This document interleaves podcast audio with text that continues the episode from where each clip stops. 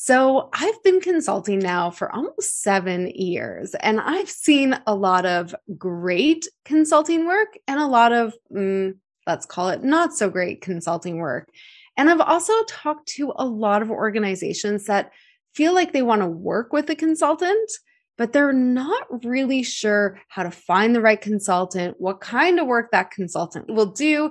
And just it feels sometimes overwhelming or just like you know trying to trying to do too much with too little. And on top of that how consultants can best serve organizations can feel uh, a little bit daunting. And so today's podcast is all about working with consultants.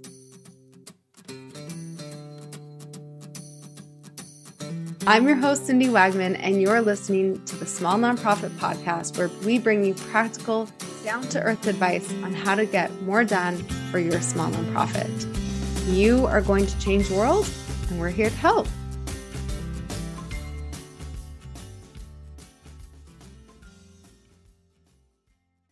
So today's guest is Jess Campbell, and Jess is the founder and CEO of Out in the Boons and a dear friend of mine. And Jess is a trained nonprofit fundraiser. Uh, she has worked in ginormous and startup organizations. She's really seen the gamut.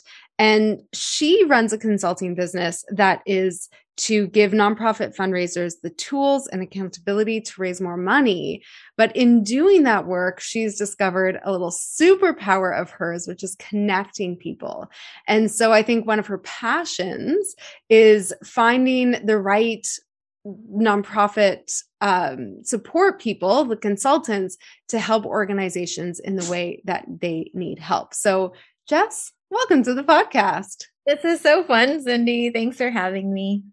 It's truly my pleasure. And I want to dive right in because we both work like I, when I started consulting, I feel like there was like, here's what a fundraising consultant does, right? There was this sort of like, okay, you come in and you give, you give organizations a plan or a strategy.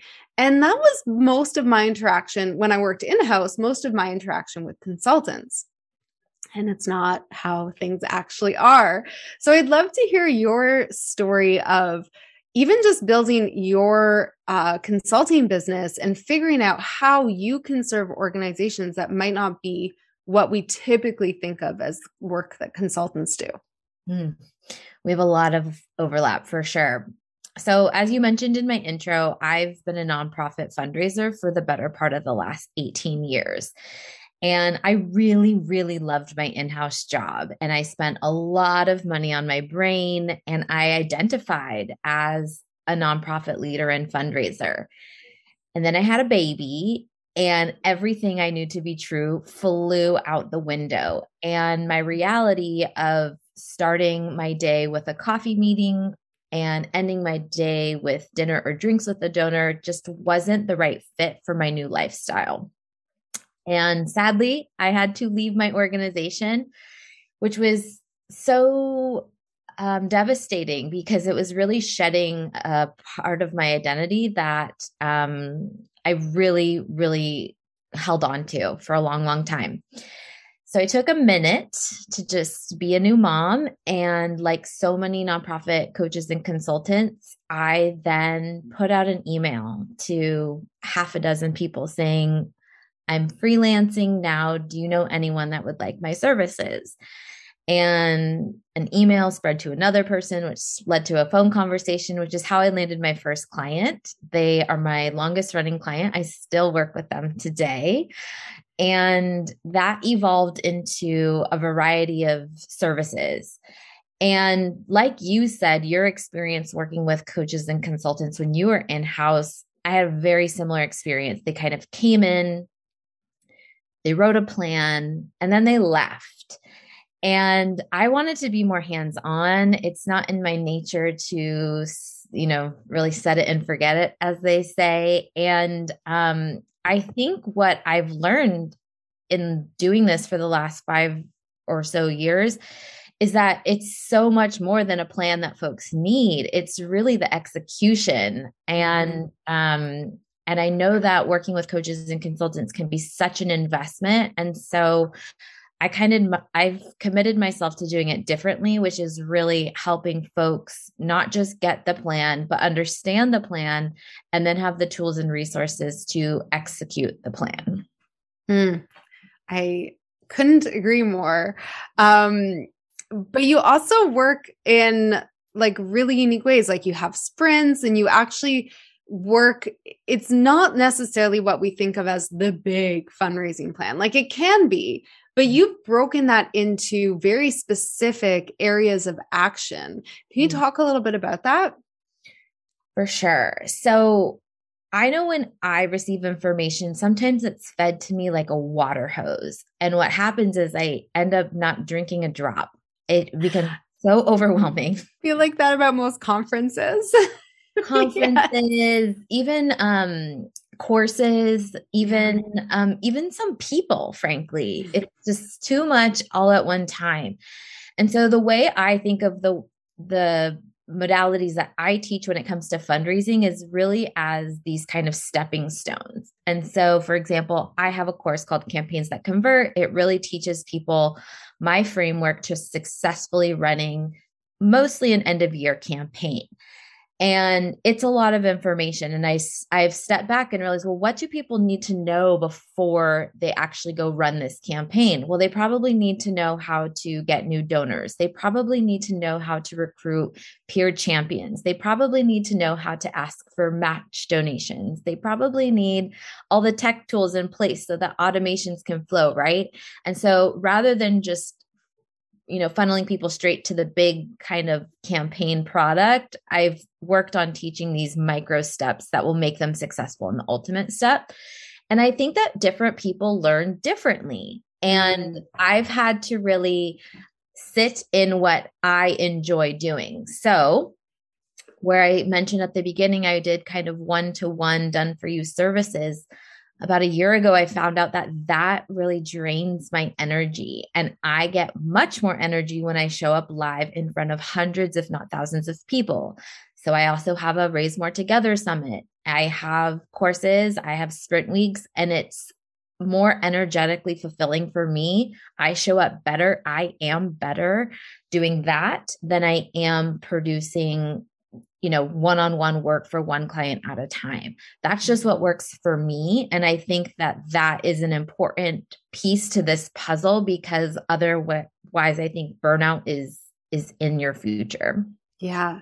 And it like the same is true on the reverse side of that relationship, right? And we're going to talk a little bit more about how to work with consultants, but I think the first thing is similar to the work that you've done personally like what energetically do I need? How am I going to solve for my problems? An organization needs to think outside the fundraising strategy box and think, okay, what are the areas where we can invest to actually move the needle? And 90% of the time, it's not actually a fundraising strategy for your five year fundraising strategy.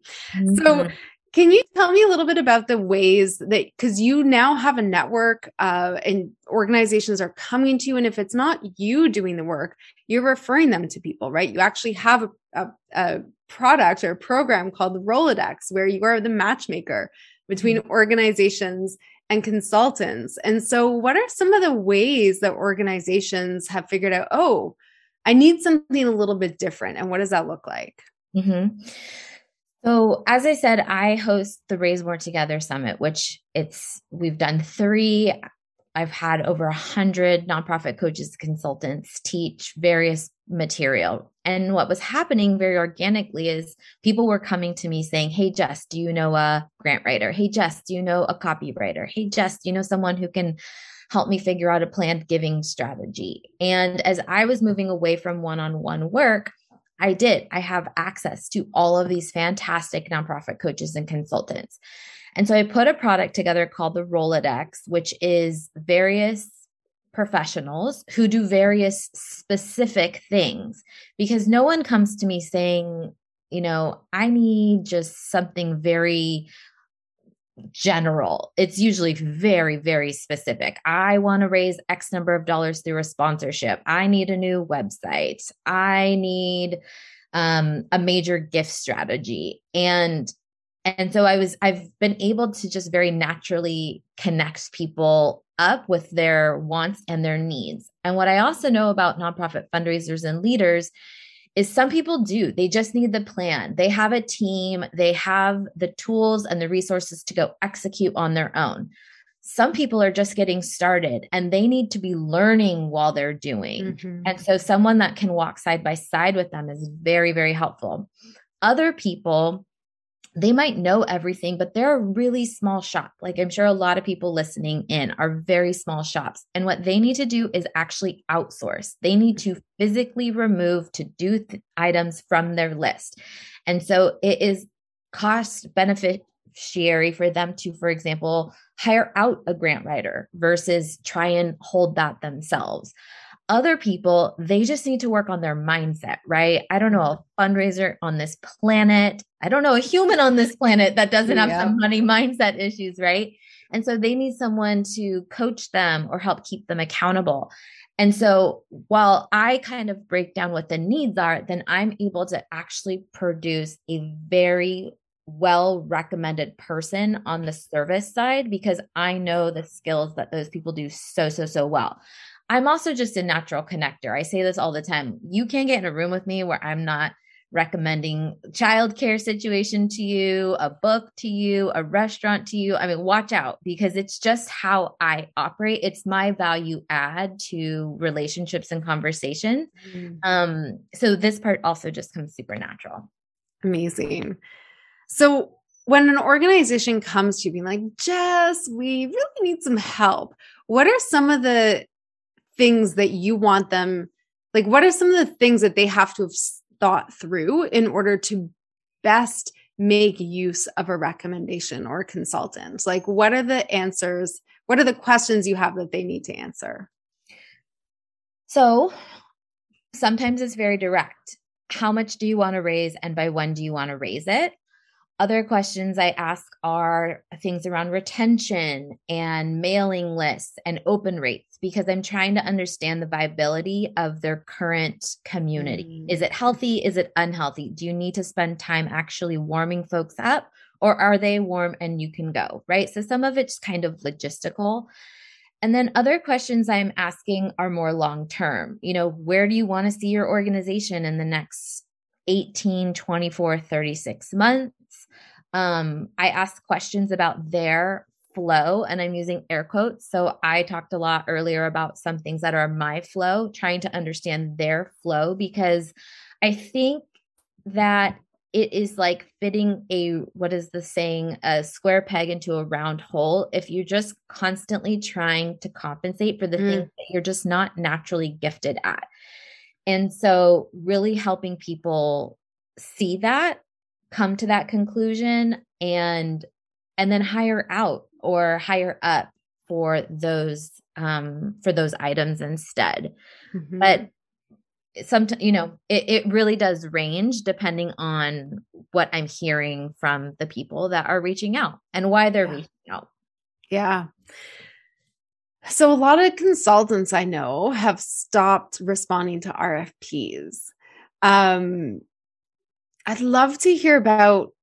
your experiences with, you know, you make a connection or even if an organization is coming to you, like what that process, what an organization should prepare for in terms of a process mm. to actually figure out if if the consultant is what they need and like you know a lot of organizations do need a competitive process if if the scope of work is over a certain amount of money. So, how do we leverage the idea of network? Because, you know, all of us like referrals in the sense that I would much, much sooner hire someone who comes from someone I know, like, and trust than a stranger regardless of the price. But there's a process that organizations need to follow. So how can we sort of straddle both of those areas and, you know, what questions should the organization be asking of the nonprofit? How do they navigate that next step process?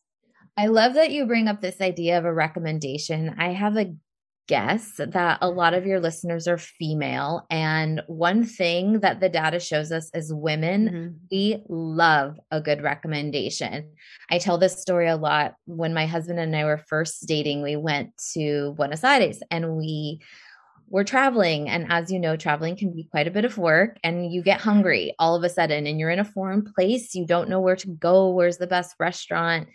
And he would immediately go to Uh, he would say, Oh, let's go over there where there was no one sitting. It was completely empty. And I would want to go to the place that was hustling and bustling. Yeah. And he'd be like, But that's going to be a two hour wait. And I said, But that's going to be good. And I could tell because of the social credibility of people being there, right? I didn't have to ask anyone to know that those places were good. And us women, we really, really attach ourselves to a good recommendation.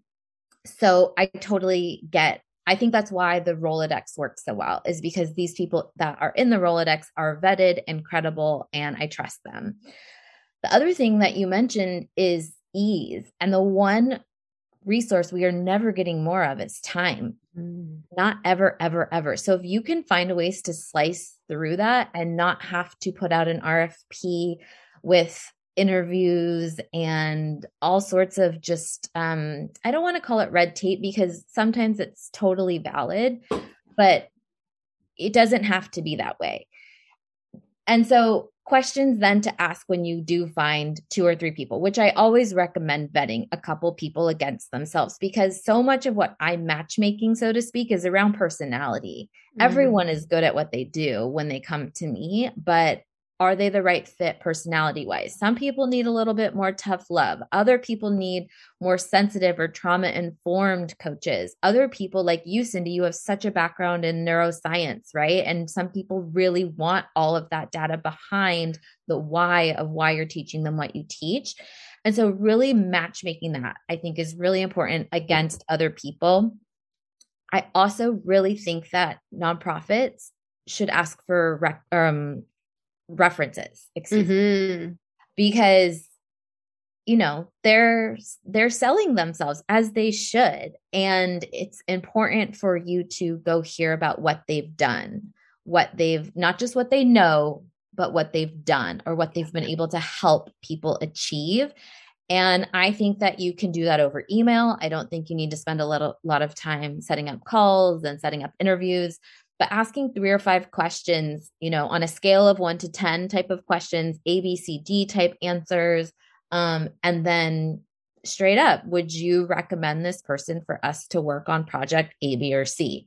And I think a combination of all of that after you have a really warm referral is the smoothest pathway to finding a right match the first time around. Mm, love that. And I I just want to sort of reiterate again that a lot of the ways to work with consultants now is not just the like, here's our scope of work and da da da.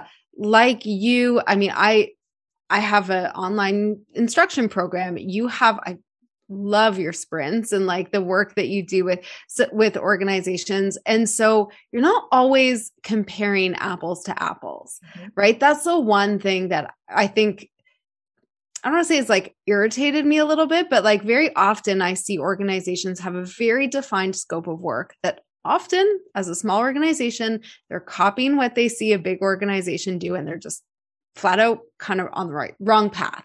Mm-hmm. I don't want to say anything more rude than that, but I could. Uh, they're just, and oftentimes it's going to lead to just a waste of money. And so I think for the organizations listening, like think about what it is you actually need to get done. And and i think to jess's point like earlier in the conversation you said like how how do you as an organization work to get that done? What are the ways you can fill in the gaps that might look super different than what we traditionally think of as consulting? I just that is one thing uh, and like keeping that in mind as you talk to different providers they all each consultant has a different way of working. Mm-hmm. What works for your organization and your personal work style, mm-hmm. I think is such a big one.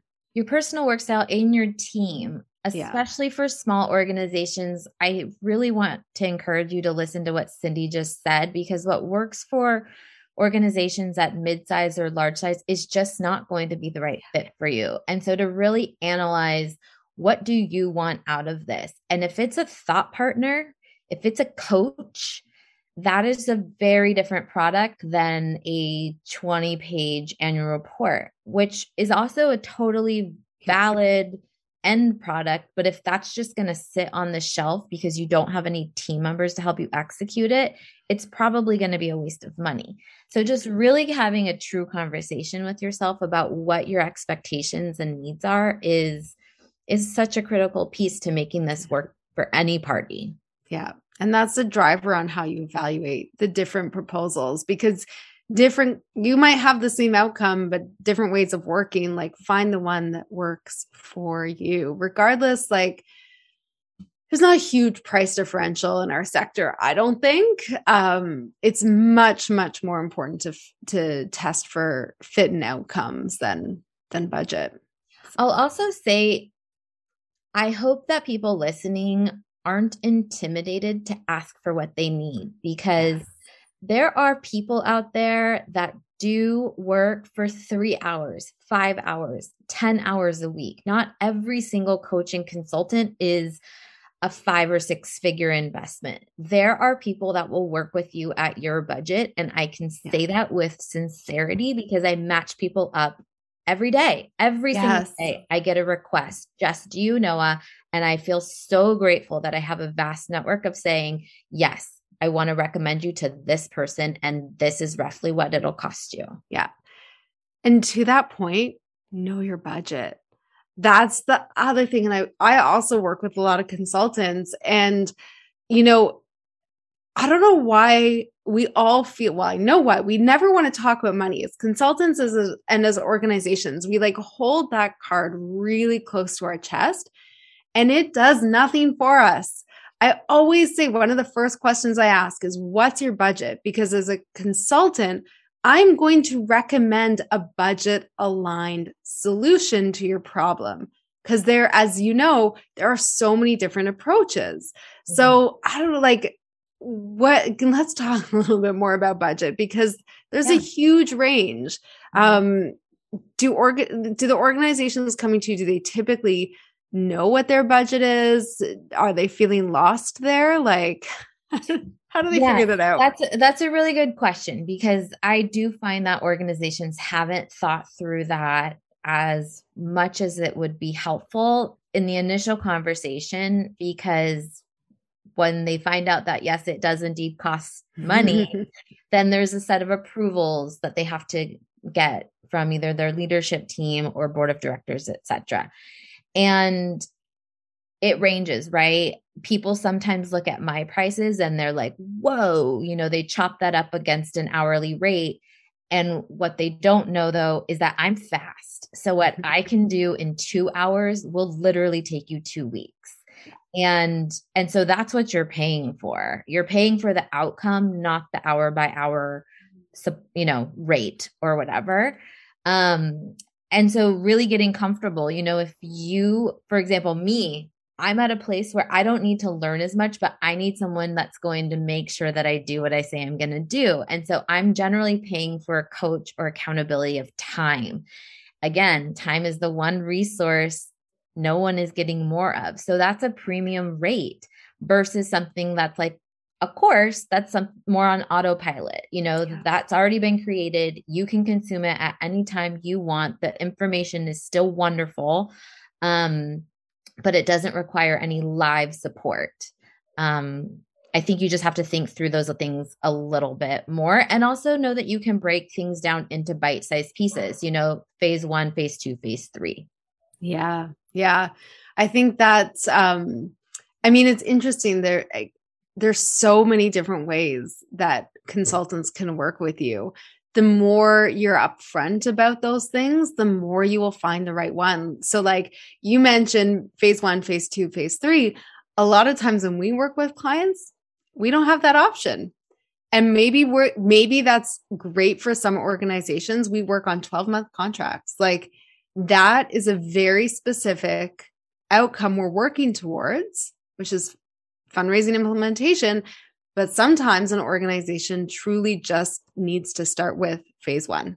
And so if you know that as an organization, I will flat out tell you not only am I not the right consultant, but oh, hey, I know this person who does work that way and you should connect with them. Uh, or if I don't know someone, I'll be like, hey, talk to my friend Jess. She knows everyone.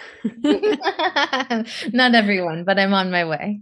Yeah. So I think the more reflection organizations can do in advance to really um, think about what's going to move the needle for them and what, like, there's no benefit to holding back information. Just share.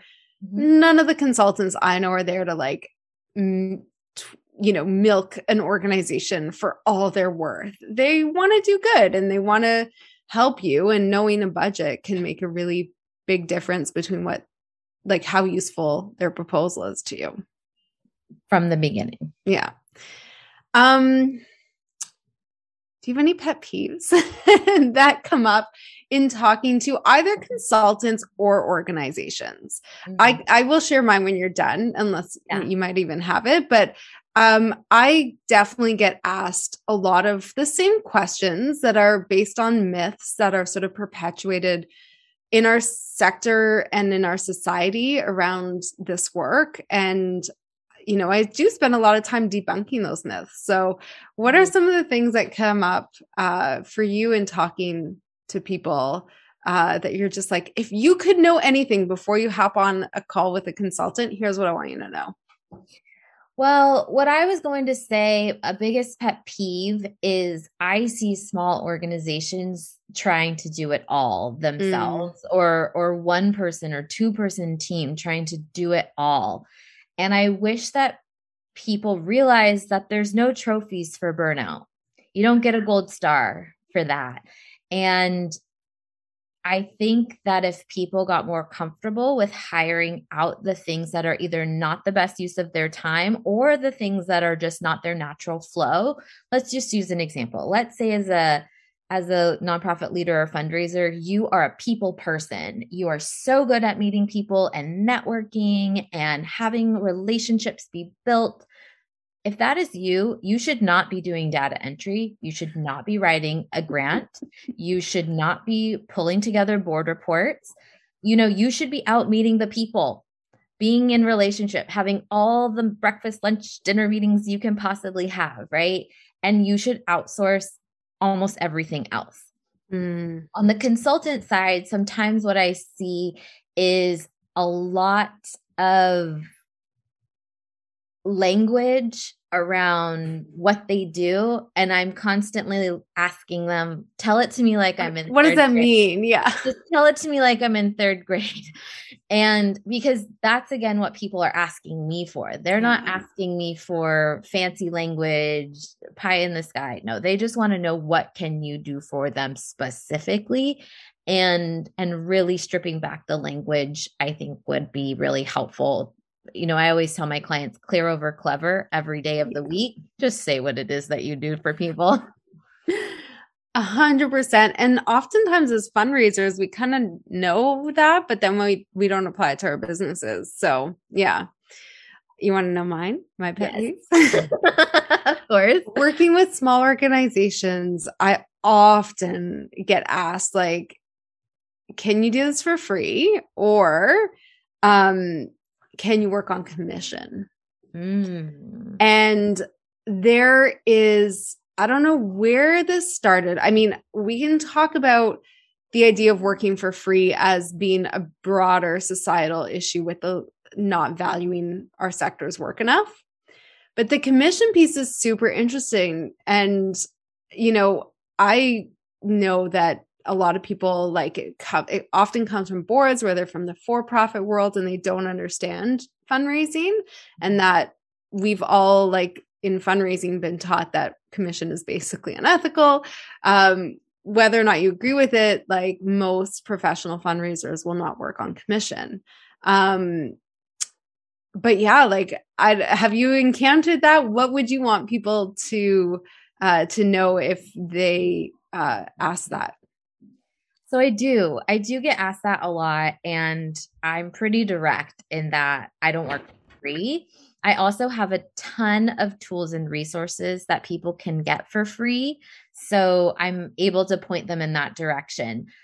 I'm always telling my clients my goal, my job is to, for the things that I do for clients, is to take every single thing off of your plate except making the ask. Because at the end of the day, you don't want me to be the person building relationships with your donors because I'm going to leave. You know what I mean? and people give money to people. And so I try and think through what can I remove from your plate so that you have the space, both mentally and in your calendar, to go out and build relationships. That's how I work. Um, but I think having a place of value add and also being able to tell people a starting price of what it costs to work with me so that people who are really committed to wanting to work with me can save up for that or go to their board of directors and say I want to work with Jess Campbell and it's going to cost, you know, a minimum of $3,000 to start working with her. And then they can go raise that. So yeah, I, I think parenting around pricing is is really important. And if you're a nonprofit coach or consultant out there i very very very much encourage you to stop doing things for free too. Yes. Yes. Yeah i'm hundred percent on the same page where we've deliberately built programs and products for organizations that are like i can't afford that 12 month program because it's not cheap. Um is it effective 100%. Like it is by far one of the most one of one of the proudest things I've built. And way less than work. a staff person. Yeah. Yeah. But like it's not for everyone. I know that. And if an organized if a consultant is trying to sell you on something that is absolutely out of your budget or they're trying to convince you of something that you're just like you're not listening to me, that's a clear red flag, red walk flag. away. Mm-hmm. Because most of us either will say to you outright, we're not the right fit right now, or we'll be like, this isn't the right product or program for you, but I have something within your budget that I think, and I, I know you agree, like we've spent a lot of time building things that we think will move the needle for you mm-hmm. um, at a budget. Mm-hmm. And so focus on the and, and free things too, right? Like the podcast.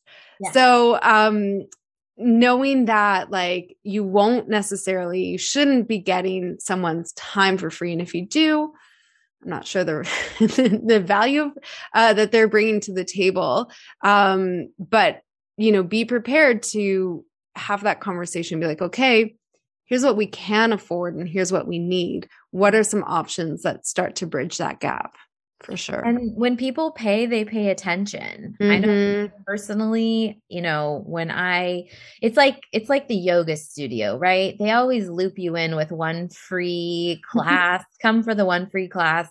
And I generally go to that and then never come back. And it's yeah. kind of the same if you're getting a free consultation but not paying for the service. What's really keeping you accountable to showing up and doing the work again and again, day in and day out? Yeah.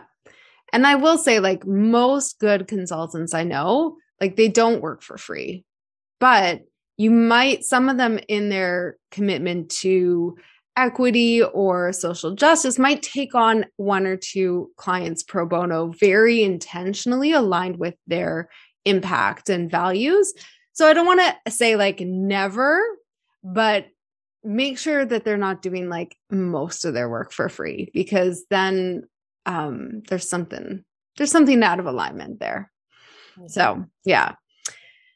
Um, just we're out of time. We literally could talk all day. Um, we're, we're, friends in real life, so this isn't fair for the club.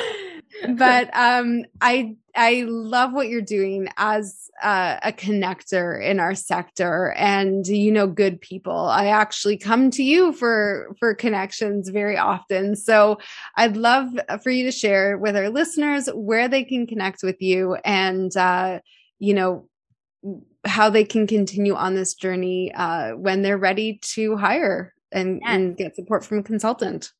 Definitely. So if you're interested in the Rolodex, which is like my little black book of nonprofit coaches and consultants, you can visit outintheboons.me backslash the hyphen Rolodex.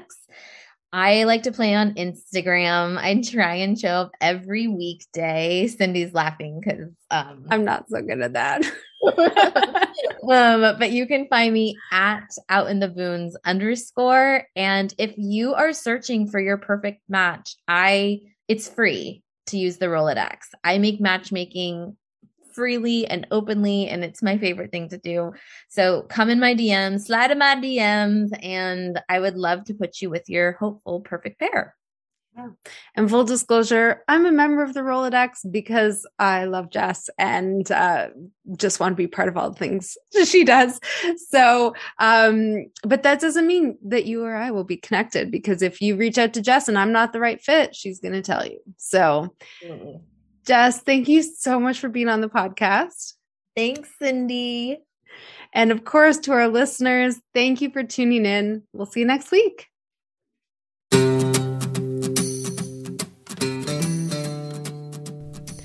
Well, folks, that's it for today's episode of The Small Nonprofit. I'm your host, Cindy Wagman, and this show is brought to you by The Good Partnership. As a reminder, if you want more resources around raising more money for your small nonprofit, visit thegoodpartnership.com and download our free fundraising strategy guide. I'll see you next week.